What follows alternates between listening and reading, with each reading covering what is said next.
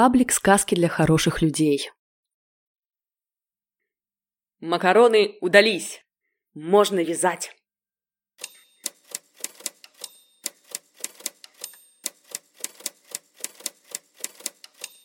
Повариха тетя Тоня, человек обширной души и талии, откинула прядь волос со лба, а макароны в дуршлаг. Опытный глаз вязальщицы не подвел. Пряжа готова. Достав крючки и спицы, тетя Тоня принялась за дело. Ловко вплетая в свое произведение одну макаронину за другой, она творила чудо.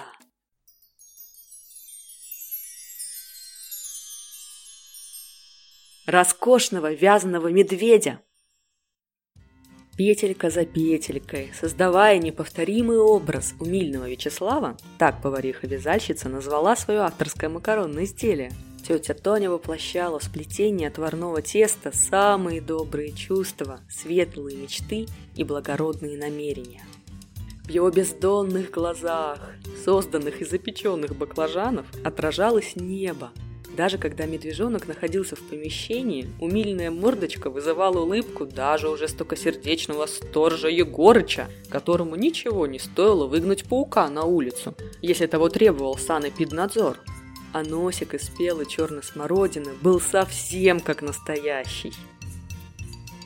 Тетя Тони могла гордиться своей работой. Детишки отказались есть умильного Вячеслава.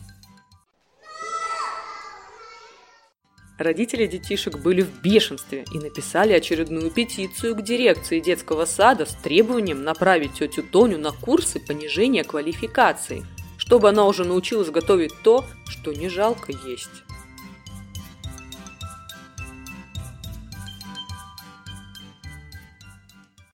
Вы можете финансово поддержать проект переводом на банковскую карту или через сайт Patreon, став патроном сказок –